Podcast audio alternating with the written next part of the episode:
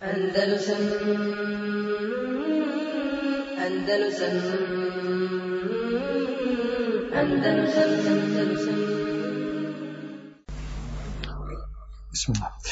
إن الحمد لله نحمده ونستعينه ونستغفره ونعوذ بالله من شرور أنفسنا ومن سيئات أعمالنا من يهده الله فلا مضل له ومن يضلل فلا هادي له وأشهد أن لا إله إلا الله وحده لا شريك له وأشهد أن محمدا عبده ورسوله صلى الله عليه وعلى آله وأصحابه ومن تبعهم بإحسان إلى يوم الدين أعوذ بالله من الشيطان الرجيم يا أيها الذين آمنوا اتقوا الله حق تقاته ولا تموتن إلا وأنتم مسلمون يا الذين آمنوا اتقوا الله وقولوا قولا سديدا يصلح لكم أعمالكم ويغفر لكم ذنوبكم ومن يطع الله ورسوله فقد فاز فوزا عظيما أما بعد فإن خير الحديث كتاب الله وخير الهدي هدي محمد صلى الله عليه وسلم وشر الأمور محدثاتها وكل محدثة بدعة وكل بدعة دلالة وكل دلالة في النار.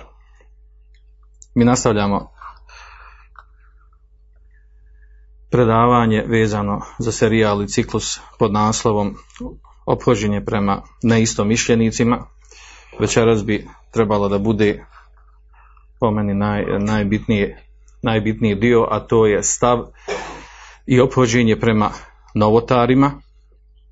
Njih smo posebno ostavili, izdvojili, jer zahtijevaju poseban tretman, pošto se najviše nesporazuma dešava na toj liniji.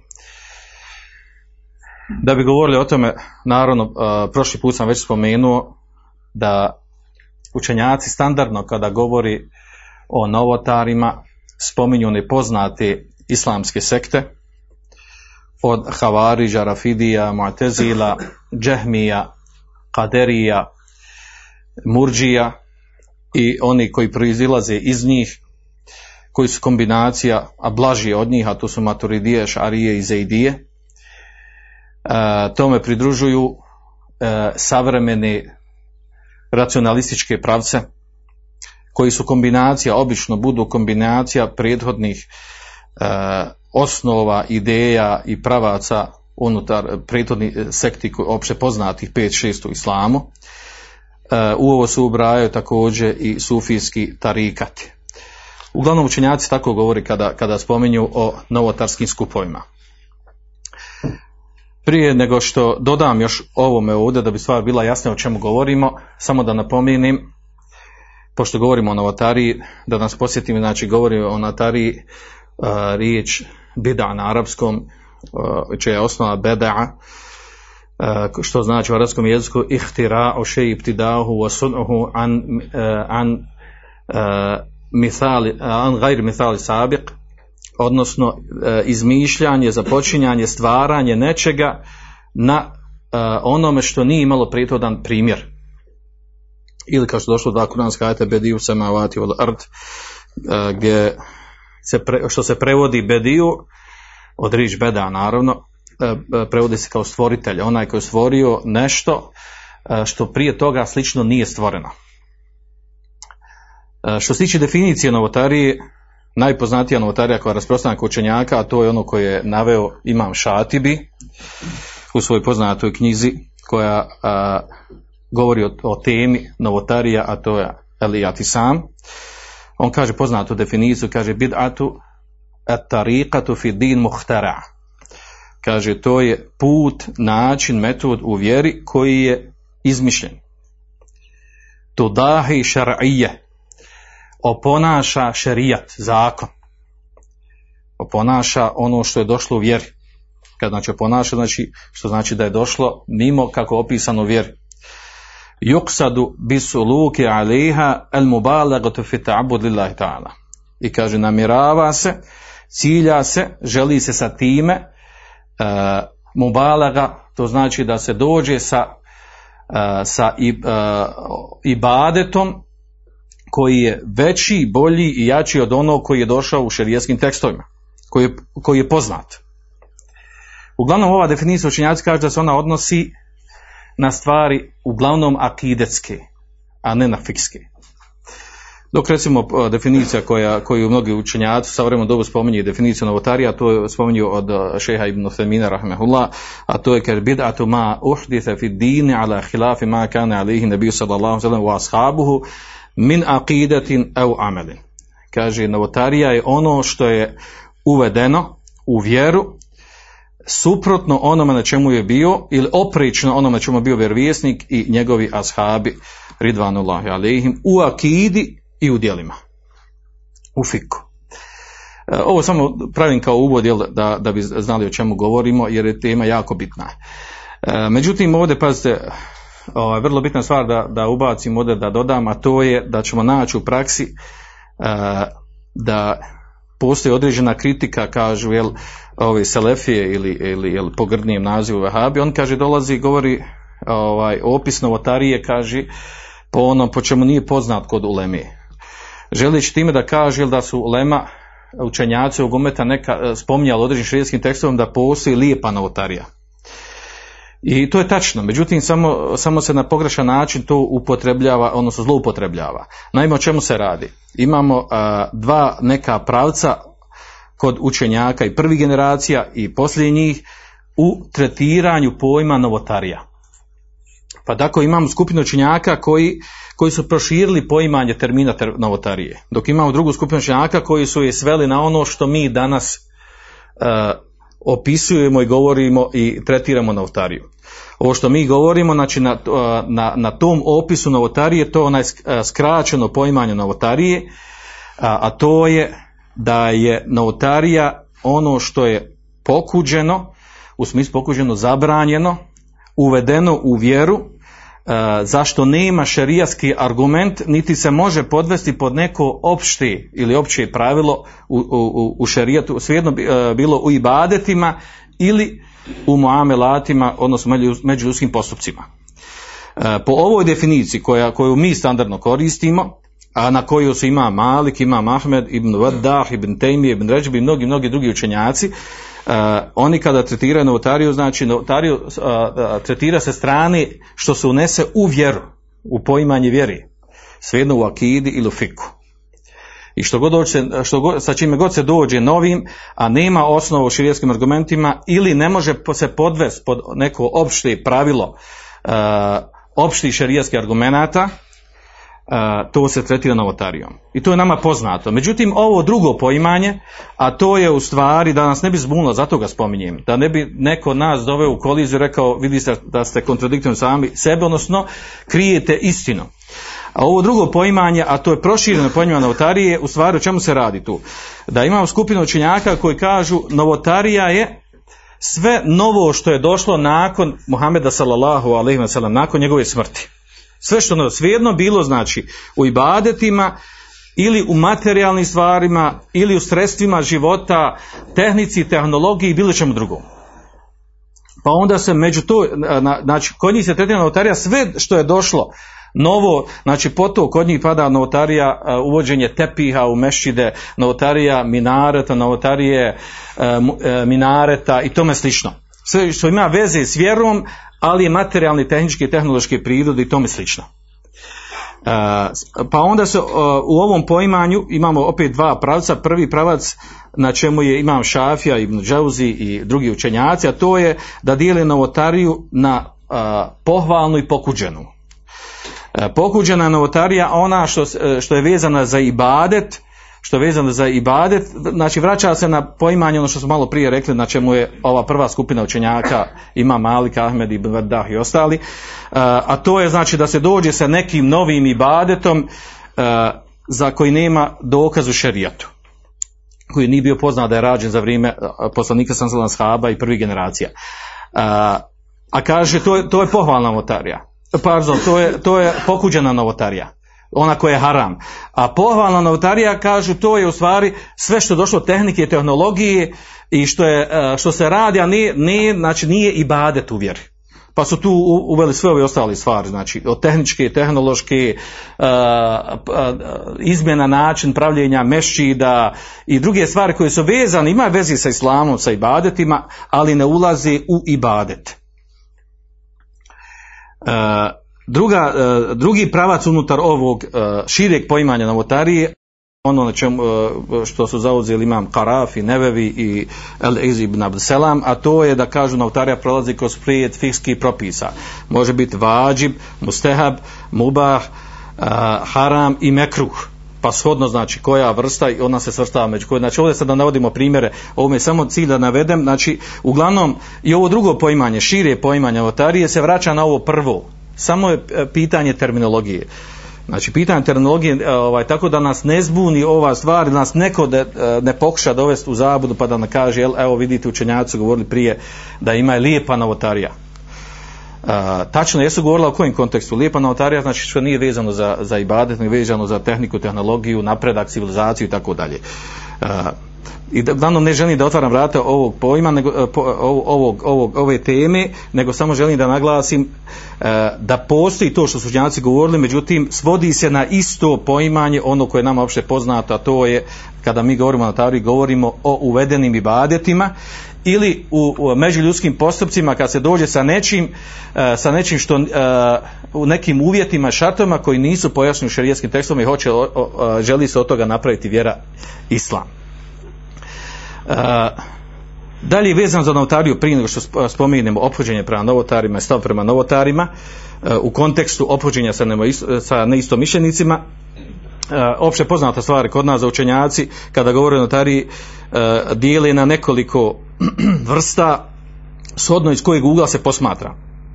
Recimo ako se posmatra iz ugla osnove novotarije, učenjaci dijele novotariju na originalnu novotariju i dodatnu novotariju, znači aslije i dafije. Originalna novotarija znači da neko dođe sa nekom novotarijom koja za čiji osnov ne postoji uopšte, znači nema osnova u šerijetu. Taka vrsta ibadeta ne postoji u šerijetu. Klasičan primjer toga je mevlud ili mevlid na arapskom. Znači proslavljanje mevluda, takva vrsta ibadeta u šerijetu ne postoji apsolutno. I učenjaci obrajaju u originalnu novotariju. Tome slično novotarija sa strane akide, akida hulula wa ittihada, a to je ono što čime došli Ibn Arabi, a to je utjelovljenja laže šanu u biće nekog svog stvorenja ili da je sve što postoji da je neudobila laže šanu, poznata pokvarena akida. Uglavnom, znači to je ta prva vrsta, navio sam nje primjer. Druga vrsta, to je dodatna novotarija. To je da u stvari da postoji ibadet u osnovi propisan, međutim njegov način izvođenja od njega je napravljena novotarija. Klasičan primjer toga je ovaj džematski zikr koji postoji kod nas ovdje u Bosni i drugim zemljama. Takvo nešto znači niti ima osnova džematski zikr, znači imamo osnovu zikra da se zikri poslije farz namaza, ali da to bude džematski uređeno, da jedan kažete subhanallah, kažete alhamdulillah, kažete Allahu ekber i tako dalje na način kog poznat kod nas, takav način učenjaci su nazvali novotarijom, takav način zikra. Znači to je dodatna novotarija, znači nije u osnovi novotarija jer postoji zikr, ali način kako se izvodi on je novotarija. To je znači klasičan primjer. Druga podjela novotarija sa strane djela, da li akidesko ili fiksko. Pa znači imamo tu dvije vrste novotarija, to su ove akideske i fikske. Akideska novotarija, znači pod nju možemo uvrstiti znači sve ono kada neko dođe sa nekim uvjerenjem koje je oprečno onome što obavijestio poslanik sallallahu alejhi ve sellem, sa čime je došla obavijest u Kur'anu. U fiku naravno kada dođe neko u fiku sa nekom vrstom ibadeta ili izmijenjenom vrstom ibadeta koja nije prenašena u šerijskim tekstovima. Treća podjela, a to se vraća na posljedice novotarije, a to je da li je bida mukefira ili bida mufesika, da li je znači novotarija koja izvodi iz vjeri ili ona koja ne izvodi iz vjeri. Klasičan primjer znači novotarija koja izvodi iz vjeri to je upućivanje dove umrlima, upućivanje dove znači doviti umrlima da mu oni udovolji njegovim potrebama, ili traženje pomoći od umrlih, ili traženje da se rješavaju neki životni problemi od umrlih, ono što oni ne mogu, činjenja seđde kaborovima i onima koji su u kaborovima i tako dalje. Klasičan primjer znači novotarije koja izvodi iz islama.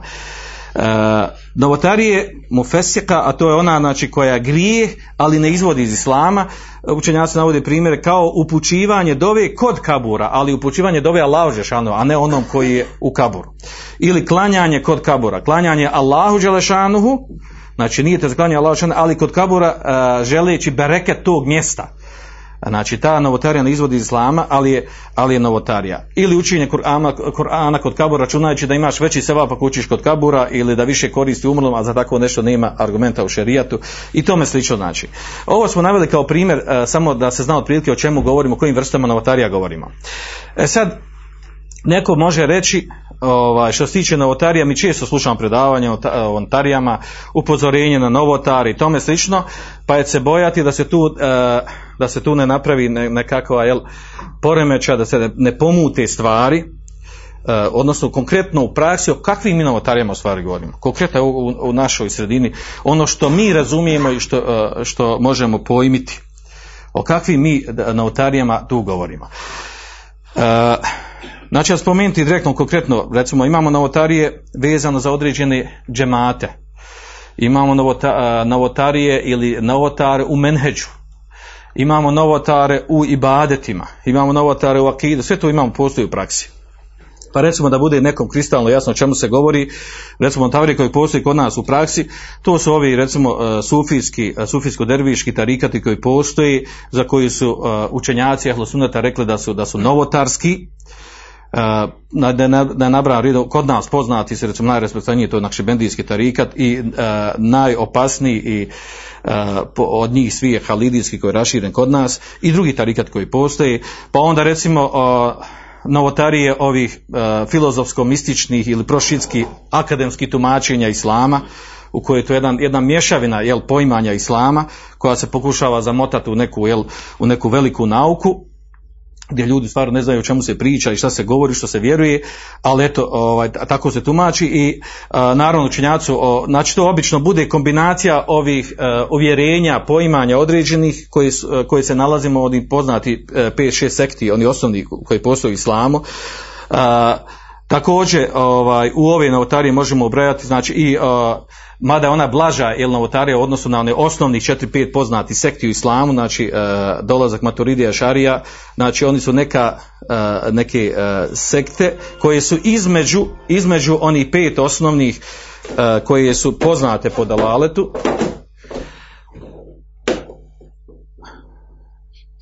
Znači između akide Ehlu Sunne vel Džemaa i poznati 5-6 sekti onih osnovnih od Havariđa, Šija, Mu'tezila, Kaderija i ostali, Šarija i Maturidija dolazi na neku sredinu, jer imaju spoj ono što je kod Ehlu Sunne vel Džemaa i ono što je kod ovih drugih sekti. Ali su i učenjaci znači da su Ehlu Ehva wal Bida, da su znači sljedbenici strasti i novotari. Što se tiče konkretnih fiskih stvari, znači to su učenje Kur'ana na mezarima, salavati na pogrešan način, jasini, hatmete, vidi, talkini, ahdiname, sedmice, četirijesnice, ono što se radi oko turbeta, oko kaburova, hodočaša, ajvatovica, dovišta, raznorazni što imaju kod nas, tako dalje, mevludi, ikrar, dove hadžijske koja ne postoji ni Kur'anu i Sunnetu, hafijske dove, sam termin taj, tako ga nazivanje, to je sporno šerijatski i novotarija i tako dalje. Znači to su konkretne stvari koje postoje kod nas u praksi. Ako neko pita, pa dobro, ko je sad ovdje od novotara, znači onaj ko je ubijeđen da je ovo u redu i da je ovo od islama i to plasira i tumači da je to od vjere, nema sumnje da je taj čovjek, da je ta osoba, da je novotar.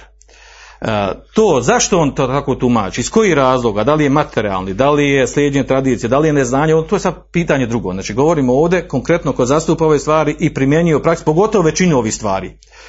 Možemo ovdje naći izgovora nekim ljudima, muslimanima, koji rade određene ove stvari slijedeći svoje autoritete, misleći da su oni na ispravnom ili slijedeći misleći da je to tradicija islama ispravno kod nas koji se godinama slijedi i tako dalje, ubijeđen znači da slijedi ono što je ispravno vraćajući se na neku tradiciju, na neku historiju.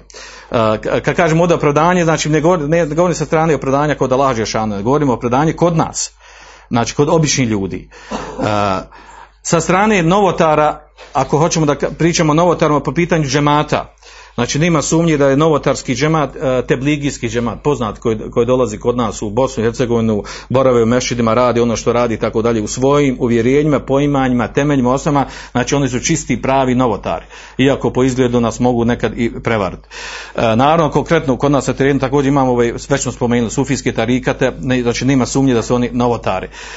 Onda treću skupinu možemo brati ovdje što su vezani za Tursku, a to su pravac Sulejmanije, koji se vraćao na Fethullah Golena i tako dalje, ono što ima kod njih i na koji način tumači, upražnjavaju vjeru praktično i tako dalje, znači tu je mnogo devijacija i akidetski, novotarski i tako dalje. Također u ovu skupinu sada se s pravom možemo reći se ubraja bez sumnje i kako haridžijska pravac, odnosno oni koji naginju ovoj devle islamije, islamskoj državi za koju smo govorili već nekoliko puta do sad, a prošli put pogotovo, znači da je to haridžijska akida i onaj koji je bliže njoj, sve je bliže toj najopasnijoj novotariji koja postoji u islamu, znači ti nekim džematima, pravcima koji su 100% novotarski. A onda imamo onih koji imaju pomiješano i novotarije i sunneta, ili koji trudbenici, radnici za islama imaju novotarija u menheđu, poput pokreta Ehvan Muslimin, iako kod njih imaju određeni devijacija, akidetski, fikski i tako dalje unutar, ali to se vraća na određene skupine pojedinca od zemlje do zemlje. Znači imaju novotarije u menheđu, imamo Methalijevce koji su otkinuli se od pravca selefijskog, pa su došli također, kod njih imaju opasni novotarija, također Hizbu Tahrir, on se može ubrojati u prvu skupinu novotara džemata, Hizbu Tahrir koji je počeo u osnovu u Jordanu, se pojavio, ima ga prisutan u zapadnim zemljama i tako dalje, imaju znači veliki opasni novotarija po pitanju poimanja vjere, tumačenja vjeri, ovdje u menheđu koji imaju problema sa menheđom, u to ulazi i ovi blaži, mi kažemo tekviru, to su oni koji preteruju u tekviru, mogu se uvesti u te novotare u menheđu. Znači ako neko pita ko je na terenu, ko su ti novotari, znači govorimo o njima, govorimo o ovima ovdje koje su već sada spomenuti, znači o njima govorimo i sada što budemo govorili ovo ostalo, znači vraća se na ove novotare ovdje koje su spomenuti, da ne je bilo zabudno o kome se govori, da ne govorimo nečemu apstraktnom što ne postoji u stvarnosti. Već smo spomenuli, znači, prošli put, da ophođenje prema novotarima u smislu kao onih neistomišljenika kao islamu, da se ono može i tretirati, učenjaci ga tretiraju iz dva ugla. Prvo, opšti stav prema novotarima, kao novotarima, novotariji, a pojedinačno, znači na pojedince novotare, kako se prema njima ophoditi. Pa ćemo na ta dva načina razdvojiti i govoriti u tom kontekstu. Prvo, znači opšti stav prema novotariji i novotarima. Od tih stvari ima, znači brat ćemo nekoliko stvari kako se treba ophoditi prema njima, kakav stav treba zauzeti prema njima. Prva stvar, najbitnija stvar, a to je, kako kažu učenjaci, bugdu amelihim al mubtadija, mržnja njihovog djela novotarskog, odnosno to zahtijeva da se odričemo tog djela koje je batil i ono koji su njegovi nosioci. Znači odričemo se tog na čemu su i šta radi i u što pozivaju. A to se naravno vraća na onu osnovnu akidetsku, a to je el hubbu fillahi wal bugdu fillah, ljubav u ime Allaha dželešanu i mržnja u ime Allaha dželešanu. Volimo ono što voli Allah dželešanu, mrzimo ono što mrzi Allah dželešanu. Ako Allah dželešanu kaže inna Allaha la yuhibbul kafirin, Allah dželešanu ne voli kafire, ne može neko doći muslimana reći ja volim kafire. I još da dođe da kaže poslanik sallallahu alejhi ve sellem nije mrzio nikog kafira, sve je volio kafire. To su neke, znači, greške u tretiranju, u ophođenju, u tumačenju ove bitne mesele, a to je ljubav i mržnje u ime ljubav u ime Allaha dželešanu i mržnje u ime Allaha dželešanu. Imam Ebu Davud u svom sunenu je naslovio poglavlje pod naslovom i naveo tu određene hadise, kaže babu muđanebete ehlil ehva wa bugdihim, kaže poglavlje o odricanju ili klonjenju ili udaljavanju od sljedbenika strasti i mržnje prema njima. Sljedbenik strasti misli se novotar, ehlil ehva su novotari, mubtedije, i bugdihim i mržnje prema njima. Kad kažem mržnje prema njima, znači oni imaju svoj hak islama kao muslimani, jer ubrajamo umet. Znači ono što mrzimo kod njih, mrzimo njihovo djelo i ono na što pozivaju. I onda je spomenuo u tom kontekstu hadis od Ebu Dharra radijallahu anhu, u kojem kaže poslanik sallallahu alejhi ve sellem: "Efdalul a'mali al-hubbu fillahi wal bughdu fillah." Najbolje djelo je ljubav u ime Allaha i mržnja u ime Allaha. Iako ovaj hadis ima slabosti u svom rivajetu, Šejh Albani ga ocijenio prihvatljivim, jer ima drugih hadisa koji podupiru ovo značenje. I bilježi ga Imam Ahmed u svom Musnedu sa sličnim riječima.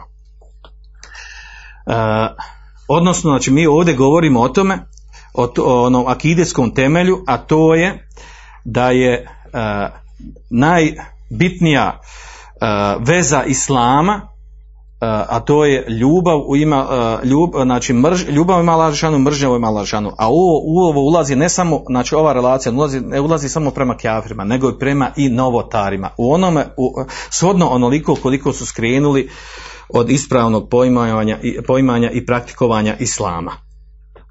U tom kontekstu ima i drugih hadisa, ali nije na cilj sad da vidimo sve u detalje. Sljedeća stvar, a to je koju su učenjaci detaljnije govorili i naširoko navelka, a to je heđrul mubtedija. Heđr kod nas se može prevoditi uglavnom kao ignorisanje i tome slično. U tom kontekstu wa ibtiadu anhum, udaljavanje, znači ignorisanje novotara i udaljavanje od njih.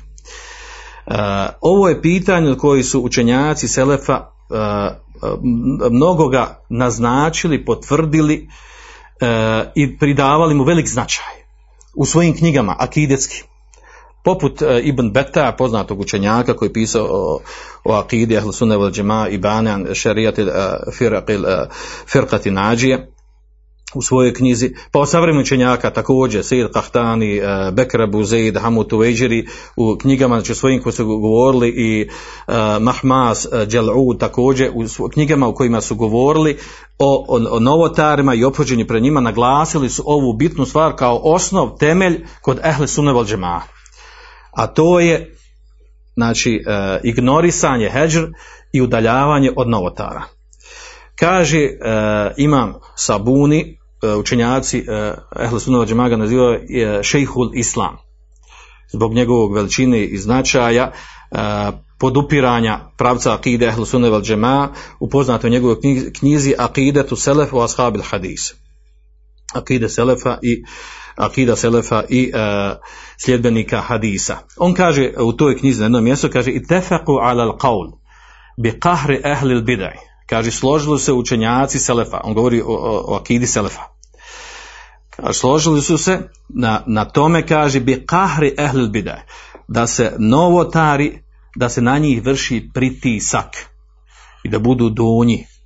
Kaže, vo izlalihim, da se budu poniženi, vo ihzaihim, da budu osromačeni, vo ibadihim, da budu udaljeni, vo iqsaihim, da budu umanjeni, وَتَبَعُدِ مِنْهُمْ, i kaže da se udalji od njih, وَمِنْ مُسَاحَبَتِهِمْ, i kaže da se ne druži sa njima, وَمُعَاشِرْ, da se ne živi normalnim životom sa njima, وَتَقَرُّبِ إِلَى اللَّهِ بِمُجَانَبَتِهِمْ, i kaže da se približavamo Allahu Đelešanuhu što se klonimo novotara, وَمُهَاجَرَتِهِمْ, i da budemo daleko od njih, da ne živimo zajedno sa njima.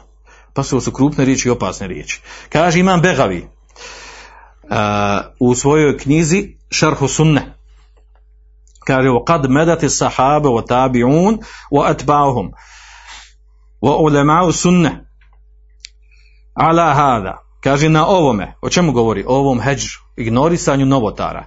Kaže na ovome je, kaže, bilo su na ovome, kaže, ashabi, tabeini i oni koji slijedi tabeine, i kaže ulema suneta. Na ovome čemu? Kaže muđmi'in mutefiqin ala mu'adati ahlil bid'ati wa muhađaratihim. Kaže, složni su na tome, muđmi'in, znači iđma na tome, niste razilaze oko toga. Kaže mu'adat, neprijateljstvo prema novotarima, i muhađar, znači da se čovjek kloni njih, da bude daleko od njih. Šta ulazi sve po taj heđer, ignorisanje? Učenjaci, znači, precizno, jasno naslovili to Pogotovo učenjak Bekr Ebu Zeid, savremeni učenjak rahmehullah, je u svojoj knjizi poznatoj Heđer Mubtedi govorio detaljno o toj temi. Kaže, ulazi u heđer, ignorisanje, ulazi ka rademul muđaleze, da se sa njima ne sjedi. Ibtiadu anil muđavarati, da se ne boravi, ne bude blizu uopće sa njima. Kaže, terkul muqatab, da se ne razgovara sa njima, osim u nuždi potrebi. Terku selam ali, da se čak ne naziva selam njima. Vademo se majke lamihim, da se ne sluša njihov govor. A ovdje mnogi pravi grešku. Pogotovo početnici u islamu. Neko ko uzeo nekakav Hamas ili nešto slično, pa hoće da se sa njima raspravlja. Pa ode na njihove forume, na njihove stranice ili razgovara sa njima. S ciljem da ode i razgovara kao da on njih ubijedi. Da on njih ubijedi da su oni pogriješili, da su zalutali, da ovako jednako. I naravno onda mu oni ubace šubhi, razne šubhe u njegovo srce. A onda on poslije se vraća vam na učenje da spasi samog sebe jer su mu bacili šubhe. To je velika greška. Znači, sa novotarima se može raspravljati, može samo onaj koji ima zaista znanja. Onaj koji nema dovoljno znanja, ne treba se upuštati sa njima, jer će ga sa svojom vještinom dijalektike, sposobnosti raspravljanja, pobjedit će ga. I ubijedit će ga, u najmanju ruku baci šube u njega. Kad ubaci šube, onda mora da se liječi. A šube su opasne. Dalje kaže, ademu mušavaratihim, da se od njih ne traži savjet. Ademu šuhudu dženaze, da se njima ne ide na dženazu. Naravno, nećeš pa dobro, da ovo nisu krupne stvari, jesu krupne stvari. Naravno, prvenstveno se odnose na one potvrđene velike novotare. Znači, potvrđene velike novotare koji pozivaju novotariju, koji žive novotariju, koji se bore za tu novotariju. Šejh Uthejmin kaže da ove stvari ovdje koje su spomenuti da se one vraćaju, kaže medaruhu ala mesalihi wa mefasid alem tekun bid'atu kufran bewahan, kaže ova stvar se vraća na to da se gleda korist i šteta u ophođenju na ovakav način sa njima. Ako će ophođenje na ovakav način sa njima izazvati još veću štetu i fesad unutar muslimanske sredine, onda se to privremeno ostavlja. Znači, ovo je osnova ophođenja prema njima. Znači, ako ima koriste od toga i potrebno je, znači, osnova da se tako ophodi prema njima. Kaže, malem tekun bida kufran beva. Sve dok nije novotarija koju koju oni rade, da bude jasan kufr, oko čije kufra nema razilaženja. To je otprilike što se tiče ignorisanja novotara. Da navodimo sad argumente, širijske argumente koji potvrđuju osnovu, odnosno koji propisanost ignorisanja hedžra, novotare, tako dalje, to bi nam uzeo puno vremena. Znači, dovoljno tada svaka da su složni učenjaci oko toga, učenjaci Ehlu Sunne vel Džemae, učenjaci Selefa su složni oko toga da se tako ophodi prema novotarima. Čak kad ne bi imali širijskih argumenata, ono o čemu se složni učenjaci Ehlu Sunne vel Džemae, to je samo po sebi argument. Onda iz ovog proizilazi, znači ovdje smo već spomenuli mnoge stvari. Učenjaci pojedinačno spomenuli, kaže kahruhum tadiqu alihim, kaže da treba vršiti pritisak na novotare. Iz kog razloga? Pritisak u smislu da se ne proširi munker koji se nalazi kod njih, koji način kako oni tumače vjeruju, kako je živi, da ne bi to postalo maruf kod ljudi, da ne bi to postalo da je to normalno, da je to u stvari pravi islam, da postane novotarija sunnet i da je to ono što treba slijediti, a onaj ko dođe sa sunnetom na njeg treba upozoravati da on pravi fitnu, da pravi nered i tako dalje, kao što imamo kod nas prisutno poimanje u praksi. I čak imamo i pogrešno savjetovanje određenih učenih iz naših redova, pa kažu da ne bila fitna, ostavi sunet i priključi se novotariji. Što je smiješno, kako će se novotarija iskorijentiti ako se neće kritikovati i ako se neće ne raditi i ako se neće raditi ono što je sunet, a ne obrnuto. Kako se promijeniti? Kako se znaš šta je sunnet? Kako se znaš šta je novotarija ako će se ova stvar prešušivati, priključiti se većini ljudi ono na čemu su oni? Na ovom mjestu učenjaci spomenju i borba, rat protiv novotara. Ne znam ako se sjećate, govorili smo o toj temi. Kada to dolazi u situaciju? Kada novotari, znači u dva slučaja, kada novotari udruže se, okupe se, imaju svoga predvodnika, uzmu oružje i povedu borbu protiv muslimanske zajednice. U tom slučaju je propisana borba protiv novotara. Obično se ovo dešava, vraća se na Haridžije. Znači, oni koji ustanu sa oružjem, to su uglavnom Haridžije. Ovi ostali novotarske skupine, one obično koriste to da da se uvuku u vlast muslimanskih mjesta, sredina, kao što su radili Mu'tezile za vrijeme Me'muna, da su se da su pridobili halifu tadašnjeg, oni su bili njegovi savjetnici, prisni ljudi, pa su na taj način počeli da vrše torturu na učenjacima Ehlu Sunnata i tada je se desio taj poznat slučaj sa imamom Ahmedom, ono pitanje stvaranje Kur'ana, halko Kur'an i tako dalje, kad su drugi učenjaci mnogi ubijeni, mnogi su morali nasilu da kažu ono što nije ispravno i tako dalje, tema za sebe. Znači tada, znači novotar su uspjeli to da dođu da se privuku onima koji su na vlast. To nije samo karakteristično Mu'tezilama, to imamo i sufijskim redovima, pogotovo u Osmanlijskom carstvu. Sufijski šehovi su bili prisni sultanima, namjesnicima. I ne samo to, nego često namjesnici, sultani nisu smjeli raditi u određenim mjestima nešto dok ne ode na konsultaciju sa šehom i vidi da on saglasan s time. Iz bojazni da ne bi proizvelo se određeni otpor i pobuna i tome slično. I na taj način, naravno, u takvim mjestima sljedbenici Ehle Sunneta, znači Ehle Sunne, znači nisu mogli komotno da podignu glavu. Zbog takvog, znači, odnosa novotara kada se oni približi vlasti. Tako je bilo u drugim mjestima, kada su Eš'arije, Maturidije, kada su uvukle u zvanično tumačenje vjere u školama, sa vlastima i tako dalje, tako da je postalo u većini muslimanskih sredina i škola da se izučava ta akida kao da je ona ispravna akida Ehle Sunnet wal Džema'a i da više nema tu spora oko toga, odnosno današnji argument mnogi koji kažu da su oni na ispravnom, to da su rašireni u većini muslimanskih zemalja. To je argument da su oni na ispravnom. Što je tema za sebe. Dalje je sljedeća stvar oprežena prema novotarima, a to je upozoravanje na njih. Tahzir minhum. To jest to potpada naravno pod opšte ono poimanje nusha, savjetovanje muslimana, odnosno šutnja na novotare i novotarije koji rade, ona vodi da se novotarija širi, da je ljudi prihvate, da otvore svoje srce prema njoj, da prihvate kao da je ona ispravno tumačenje vjeri, svejedno dolaze od institucije ili pojedinaca i tako dalje. Znači na ulemi, na učenjacima koji su na ispravnom poimanju tumačenju vjeri je obaveza da pojasni ljudima skretanje novotara. Ne im dozvoljeno da skrivaju tu istinu, osim možda s vremena na vrijeme kako procijene shodno koristi ili šteti sredine gdje se nalazi. U ovom upozoravanju na novotare ili novotarije tu nije potrebno, čak nije poželjno, kažu da nije ispravno kad se upozorava na novotare, novotarije, tu se ne spominju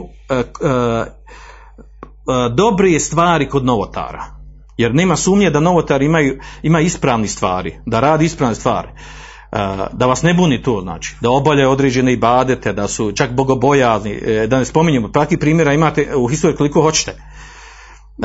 Ta stvar naravno ne treba da zbuni u onom čemu su skrenuli.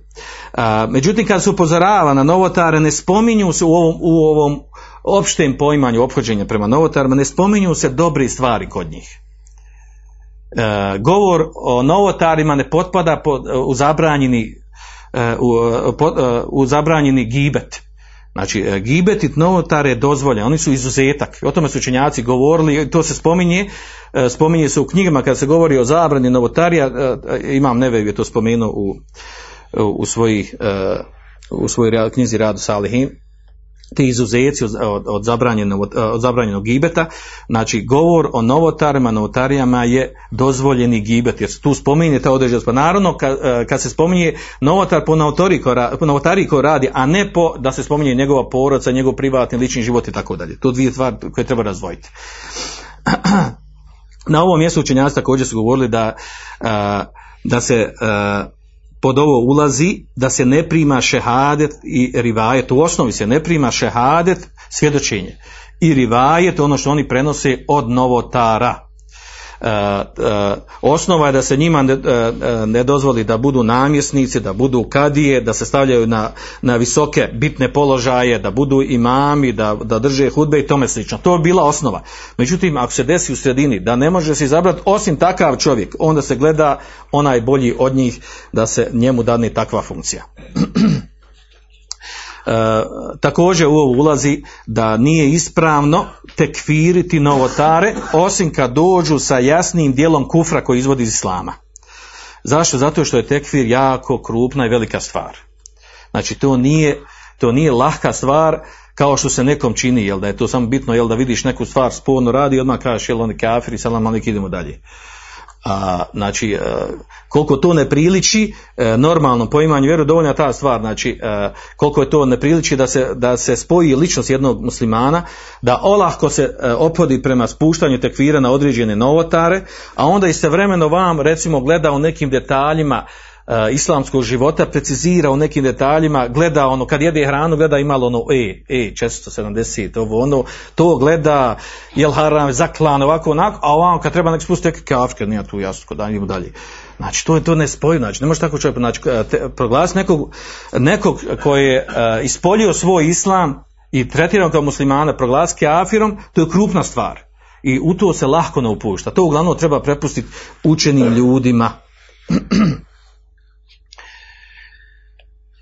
Da ovdje da navodim govore određenih učenjaka koji su govorili o toj temi, da hedž i ignorisanje novotara i na način koji su spomenuli kako se opodi prema njemu, to ne znači da ga smatramo kafirom, da ga izvodi islama, osim ako dođe sa jasnim dijelom kufra novotarijom koja izvodi iz islama.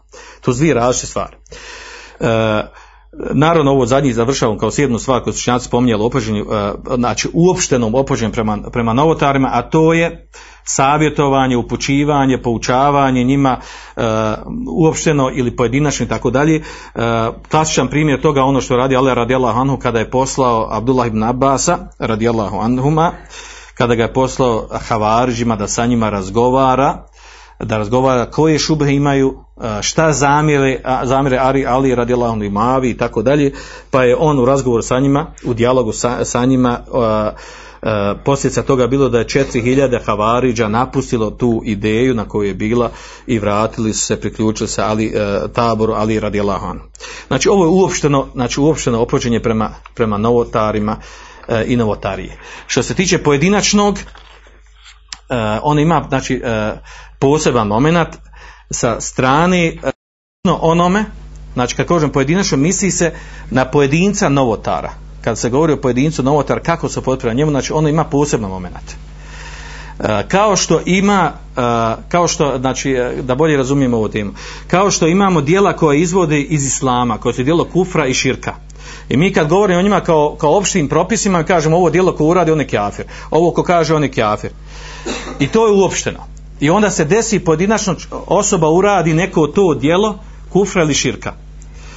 Pojedinačno kad ga osoba uradi, znači to je spuštanje kufra tekvira na pojedinca, ona ima posebno poglavlje, a drugo je uopšteno kad govorimo o tim djelima da se ljudi poznaju šta je kufr, širke, da se sačuvaju od toga, da se pazi od toga.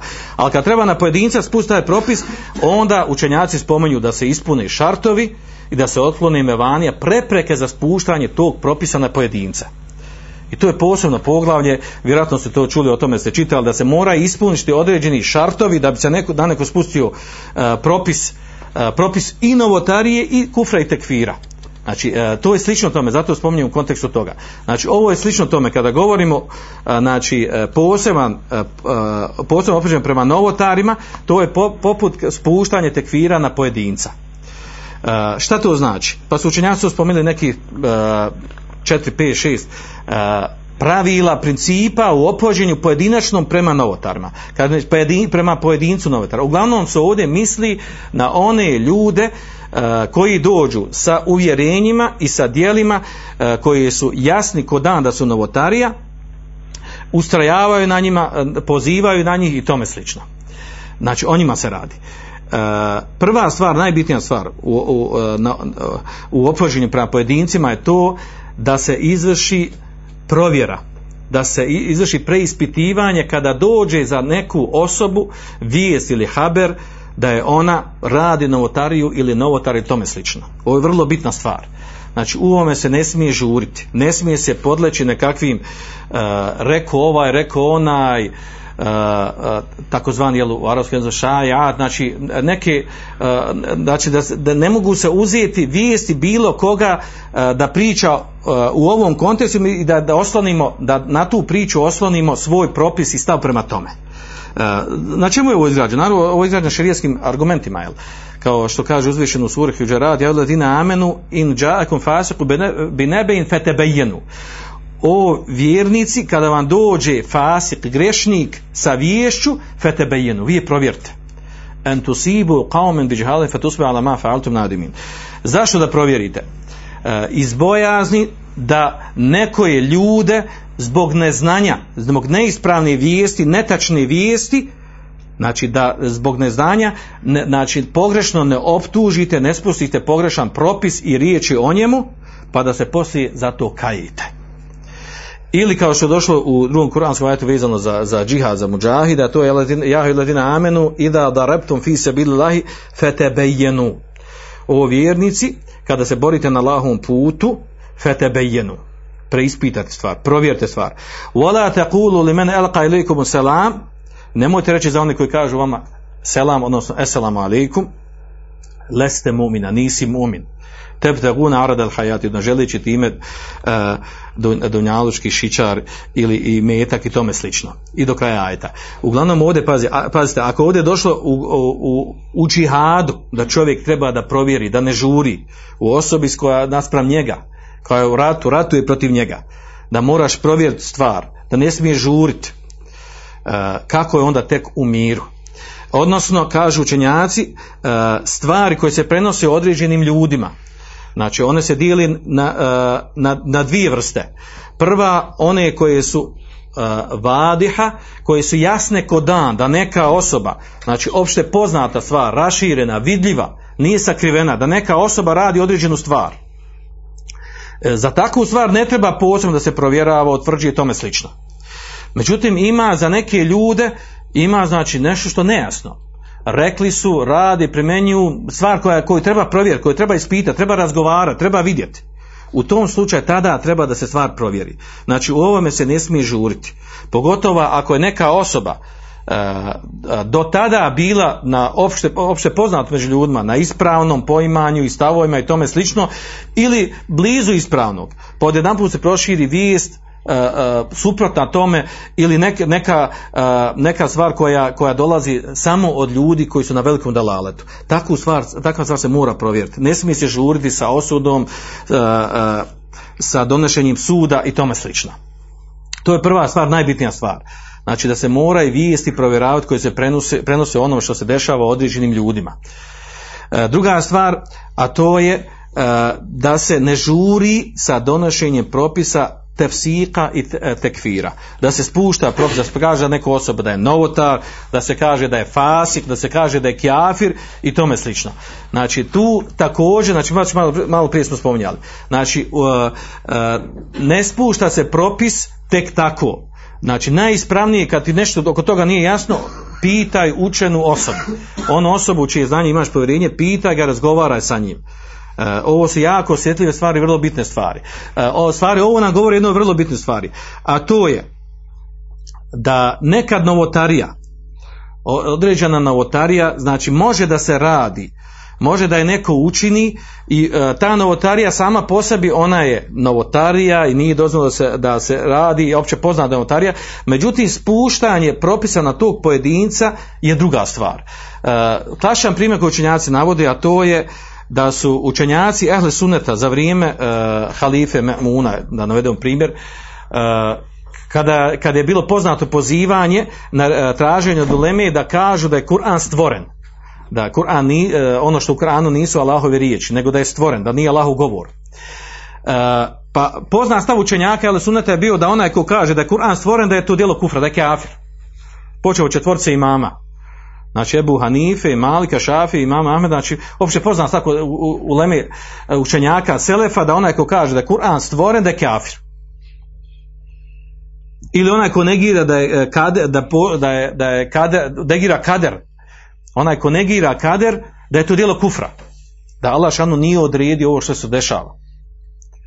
A onda kad se desi u praksi da ima ljudi koji su izgovarali riječi da je Kur'an stvoren ili negirali kader, spuštanje na tog pojedinca riječi kufra je bio proces. Nisu učenjaci u to doba, znači nisu spuštali riječi kufra na te pojedince koji su upali u ovu stvar. Znači za tu stvar se sačeka, uglavnom to treba prepustiti učenim ljudima, a ne da to postane, znači postane stvar koja se bavi muslimani koji nemaju dovoljno znanja. Naravno, ovo sve se vraća na, znači, na šartove pojedinačnog tekfira, znači šartove i mevanije, prepreke koje treba da se ispuni. I da ne dužimo oko toga, uglavnom, znači ovaj dio govori o tome, znači da mora se voditi oprez i ustručava se po pitanju spuštanja pojedinačnog propisa na određene ljude, po pitanju tekfira ili novotarstva ili fiska i tome slično. Treća stvar koju učenjaci ovdje navode, a to je da islam traži od nas da budemo prilikom ocjene određenih ljudi, ovdje govorimo sad o novotarima, da budemo pravedni. Prilikom ocjene njihove ličnosti da budemo pravedni. Kako budemo pravedni? Da spomenemo ono kod njih što je ispravno i ono što je nije ispravno. Znači ovdje sad govorimo pojedinačno o čovjeku. Prije toga smo govorili uopšteno kad se govori o novotarima i novotariji. A sada govorimo o pojedincu. Znači od pravednosti i pravde kad se spomene neki određeni novitar, spomene se i pozitivne stvari kod njega i negativne stvari kod njega. Znači to je od pravednosti. I ono u čemu je pogriješio i ono što je ispravno. Zašto? Jer ako se spomene samo on, kod njega kao pojedinca, samo negativne stvari, onda će to odvesti do toga da će stvoriti dojam osobe koji čitaju, koji slušaju o toj osobi, reći pa ovo je imam dalaleta i kufra, nema goreg insana od ovog, jer sam negativne stvari spominješ, a prešutio si, prekrio pozitivne stvari. Obrnuto, ako kod novotara spominješ stvari koje su valjane i ispravne kod njega, a prešutiš ono na delalete gdje je skrenuo, onda će se stvoriti dojam kod ljudi da je tu imam ehlo sunne vel džemaat, da je tu imam veliki učenjak, kako nisam znao prije za njeg, gdje su te knjige da se ja koristim od njeg. Znači jedan i druga način pristupa ocjenjivanja ličnosti novotara, a da se ne spomeni jedna i druga stvari, poslije negativne stvari, je neispravna, odnosno vodi u nepravedan odnos prema njima. Naravno, opet naglašavamo ovdje, znači ovdje govorimo sad o pojedinačnom govoru o pojedincima novotarima, a prije toga smo govorili gdje smo rekli da se ne treba spominjati pozitivne stvari kod njih, to je kad govorimo uopšteno o novotarima i novotariji, to su dvije različite stvari. Primjer toga, da ispadnemo da ne pričamo onako u havu, primjer toga, znači ima mnogo učenjaka koji su govorili o novotarima koji su pokazali praktično to pravedno opođenje. Klasični primjer, znači sa njim se navodi se, znači klasičan primjer osobe koja je iskazala veliku pravednost u opođenju prema novotarima, a to je imam Zahebi. Pogotovo njegova knjiga Sijer Alamun Nubela, poznata knjiga koja nemaju ravnoj po pitanju biografija sira, ljudi, velikana, učenjaka, vojskovođa i svih ostalih značajnih ličnosti u islamu do njegovog doba kada je živio. To je jedna knjiga neprikosnovena, znači slično joj nema u istoriji islama. U toj knjizi imam Zahebi kada bi govorio o određenim novotarima, znači došao je, ispunio ovaj šart da kad spomine određenog novotara spomine i pozitivne stvari kod njega i negativne stvari. Pa recimo klasičan primjer, učenjak Zamahšeri, poznat kao učenjak koji je bio muatezilski akide, odnosno učenjak Zamaširi kod nas zanimljiv potom što je imao prijevod Kur'ana od Besima Korkuta. On je rađen da je Besim Korkut se vraćao na tefsir Kešaf od Zamahšerija i zato ima one određene greške po pitanju akide, o čemu je bilo govora i pisano o tome. Uglavnom, učenjak Zamahšeri za nje kaže imam Zahebi, pa se kaže za njeg Allame, Kebiru Mu'tezile, kaže Sahibul Kešaf i knjige druge Mufesal, kaže kane resen fil belagati wal arabijati wal maani wal bajani wal ehmu wal ehu nazmun džajid i tako dalje. Kaže Kaže, bio je, kaže, allam, znači učenjak, velikan, veliki učenjak. Kaže, bio je vođa Mu'tezila. Napisao je knjigu Kešaf, a taj tefsir, i drugu knjigu Mufesal. Kaže, bio je resen fil belaga, znači vrh u belagi, u retorici. Kaže, vrh je bio u arapskom jeziku i u značenju, bejanu, znači to su određene oblasti iz retorike u arapskom jeziku. A onda poslije toga završava govor o njim, prenio neke govore drugih učenjaka, kaže, kane dajeten ili atizal Allahu yusamihu. Kaže, bio je daja, misiona, pozivao je u muatezilsku akidu, da mu Allah oprosti. Pazite koja pravednost, znači navede u stvari koji, znači u čemu je bio dobar i u čemu je pogriješio, na koju akidi bio i tako dalje, da ima jedno i drugo, jer govori o njemu kao ličnosti. I zato mnogi učenjaci danas kažu, jel, sa strane jezika, belage i tako dalje, retorike i arapskog jezika, da se vrati čovjek na njegov tefsir, znači nema smetnje. A po pitanju, znači, akide i ostali stvari, naravno da je bio skrenuo, da je bio na dalalet. Slično tome, Imam Vehebi, kada govori o Ebu Hamidu Gazaliju, sličnu stvar spominje. Znači, prvi dio govori o njemu da je to bio imam Bahr, da je to bio imam, znači od imama ovog umeta, Bahr, more znanja, hudžetul islam, dokaz islama, ađubetul zaman, znači čudo tog vremena i tako dalje, naveo poslije kojeg je bio mezheba, koje knjige napisao, da je bio, znači, u inteligenciji i oštroumnosti je bio, znači nije bilo ravnog. Znači spominje, znači posljednje stvari o njemu što je činjenica. A onda je spomenuo govore učenjaka, oni koji su ga valili, oni koji su ga kudili. I onda kaže, jel kad mazalo ulema je halifu, kaže učenjaci se neprestano, kaže, razilaze, jedni drugi hvalili i razilaze kod toga shodno ičtihadu, pa kaže nagrađeni su kod Allah šanovi jedni i drugi i tako dalje. Da bi na kraju on završio ovaj govor o njemu, kaže, rahimallahu imam Eba Hamid, fe ejne misluhu fil ulumi wa fadaili. Kaže, da se Allah smilio imamu Ebu Hamidu, misli Gazaliju, kaže, gdje je njemu sličan, kaže, u znanju i u fadlima koje je imao kod sebe. Kaže, walakin la nedda'i ismetehu. Kaže, međutim, mi ne pozivamo, ne tvrdimo da je on bio bezgriješan. Min al-galati wal-hata wala taqlidin fil usul i tako dalje. Da je griješio, da je znao pogriješiti i slijepo slijeđenje usulu misli su akidi.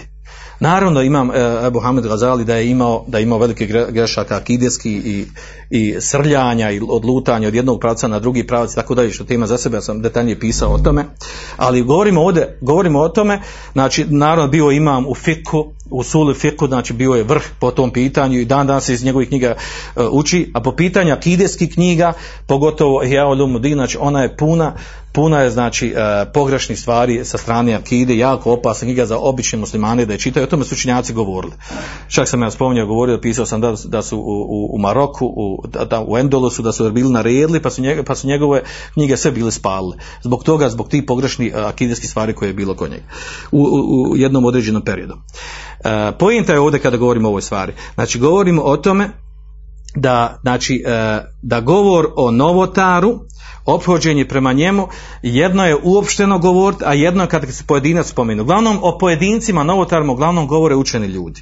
I od pravednosti je, znači, da se ovako ponašaju, da spomenu ispravne stvari i negativne stvari. Naravno, onim čemu je pogriješio, od dalaleta, okide i tako dalje, u drugim stvarima, u tome se ne slijedi, nije dozvoljeno da se slijedi u tome. I tako da su učenjaci, znači, kad su govorili o ovoj temi, znači, pravili su razliku između toga. Ako dođe neki novotar, ima novotarija u akidi, a recimo doprinio je u tefsiru, u hadisu, u fiku, u sulfiku. Oni upozore na one akideske stvari da se od tome ne uzima se od njega i upozore na tu stvar, a znači ima širine po pitanju tefsira, hadisa ili fiqha ili usul fiqha da se iz tih oblasti od njega koristi. I to je znači pravi jedan odnos prema ljudima koji su određenim stvarima skrenuli, koji su bili novotari u određenim stvarima. Ovakav način opođenja, znači nije se u tom istakao samo imam Zehebi, nego mnogi drugi učenjaci, čak savremeni učenjaci, kao što imam Ševkani, Šankiti, kada bi govorilo bilo kojem novotaru, na takav način bi se opodili. Znači spomenuli pozitivne stvari i negativne stvari. Recimo, klasični, zanimljiva ovdje stvar, recimo mi ako bi uzeli recimo trojicu učenjaka iz savremenog doba, koji je živio prije 150-200 godina, Ševkani, Saneani i Sidiq Hasan Han. Ševkani i Saneani obojice su bili iz Jemena. To su dvojica, može se komu reći, reformatora koji su živjeli u to doba na tom mjestu. Također Sidiq Hasan Han, on je indijski učenjak, u Indiji je živio, također može se smatrati reformatorom. Sve trojice su pozivali na vraćanje izvornom islamu, živjeli su istovremeno kod Muhameda ibn Abdul-Wahhab, na vraćanje izvornom islamu, na pročišćavanje akide, ostavljanje novotarija i tome slično. Pogotovo, znači sve trojica su, čak imaju knjige koje su pisali o pročišćavanju akideskih uvjerenja, otlanjanju tih natruha, naslaga koje se vremenom godinama naslagali kod muslimana, koji su vratili muslimane maltene u prvi džahilijet i tome slično. A onda se pojavi kod sve trojice određene greške u akidi i kod Ševkanija, znaju se tačno mesele, rađene su tu doktorske disertacije na tu temu, tačno mesele zna gdje su pogriješili u akidijskim pitanjima. Imam Saneani, imam Ševkani, obojica. A također Sidiq Hasan Han. Međutim, učenjaci ehli sunneta u savremenom dobu odnose se prema njima na način da je tretiraju kod učenjaka ehli sunneta. A da ono u čemu su pogriješili, znači ima tu više mesela, 10-tak mesela u kojem su pogriješili sve trojica, tretira se da je to njihovo bio ijtihad, da su u tome pogriješili. A ono znači da je osnova njihova, da su pozivali na teuhid, da su negirali novotariju i tako dalje, da su bili od učenjaka velikana savremenog doba. I znači taj moment je jako bitan, jer ako se ovdje prema njima pristupi na pogrešan način, nađe da su oni pogriješili u nekim stvarima, akideskim stvarima, i kaže, pogriješio ovoj stvar, znači gotovo, znači novotar. Znači vrlo je bitan pravedan pristup i gledat osnova. Kada je učenjak imam ehle sunneta u osnovi poziva na teuhid, na ispravno poimanje vjere, i onda pogriješi u nekim detaljima. Znači on se u osnovi tretira kao učenjak ehle sunneta, a onim stvarima kojim pogriješio, na to se upozori, kaže se tu je pogriješio, ide se dalje, što ne narušava njegovu veličinu i njegov ugled i značaj kao učenjaka. Na ovom mjestu također imam Ibn Qayyim, sad ćemo završiti još jedna dvije rečence. Ibn Qayyim ovdje navodi vrlo bitnu stvar, a to je da se vodi računa o tome mjestu, vremenu i sredini gdje se živi kada se govori o ovoj temi. Iz kog razloga? Da onaj koji je učen, da ne bi bio obmanjen zato što ne poznaje stvarnost.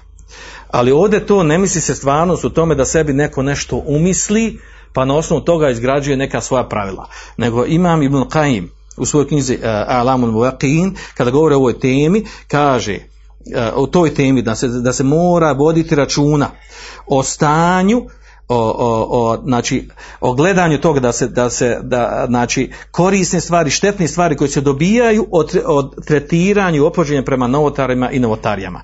Kaže, hada aslunadim, ovo je, kaže, temelj bitan i velik u šerijatu. Svaki, kaže, muftija i hakim, svaki učen čovjek ima potrebe da je poznaje. Jer, kaže, ako je ne bude poznavao, kaže, kane jufsidu ekser mimma yusli, kaže, više će donesti fesada nego što će popravljati stanje. A onda pojasnimo čemu se tu radi. Kaže, ako ne bude faqih fil ahval, ako ne bude imao fika razumijevanja stanja sredine u kojoj živi, onda će se desiti, to vodi od tog, znači da ne poznaje stanje ljudi. Pogrešno kaže onda će, kaže on, imat će tesaur, poimanje zalima bi surat ili mazlum vaks. Onaj koji čini zulum i nepravdu, njega će predstaviti da je on osoba koja donosi i uspostavlja, i obrnuto. Kaže također, kaže, ako ne bude razumijevao stanje, odnosno kako ljudi živi, kako zasniva, znači da poznaje život ljudi, stanje ljudi, znači dolazi u situaciju da onaj koji ima pravo da će njega poimati i predstaviti kao osobu koja nema pravo i ne zaslužuje da dobije svoje pravo. I obrnuto, kaže. A odnosno dozvolit će sebi, kaže, da se ljudi poigravaju sa njim, da ga obmanjuju, da pravi raznorazne smicalice. Pa kaže, u takvom stanju, kaže, on će zindika, munafika tretirati kao najvećeg muhlisa, kao najvećeg, najiskrenijeg čovjeka. Kaže da onaj koji laži, koji obmanjuje, njega će tretirati, uzma na osnovu njegove vanštine da je on onaj koji je došao sa pravdom, sa istinom, da hoće da uredi stanje.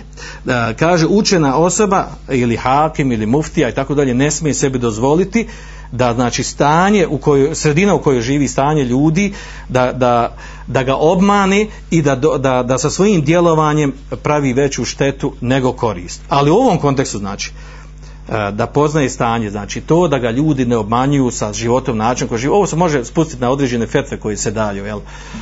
Da ljudi zbog određenog stanja prilagođavaju islam stvarnosti, a ne stvarnost islamu, o čemu smo govorili više puta, nadam se da razumijete. I da završimo s ovim zadnjim, a to je da kada govorimo o novotarima treba znati da su učenjaci znali uzimati određene novotare, okoristi se od njihovih dobrih stvari sa kojima su došli.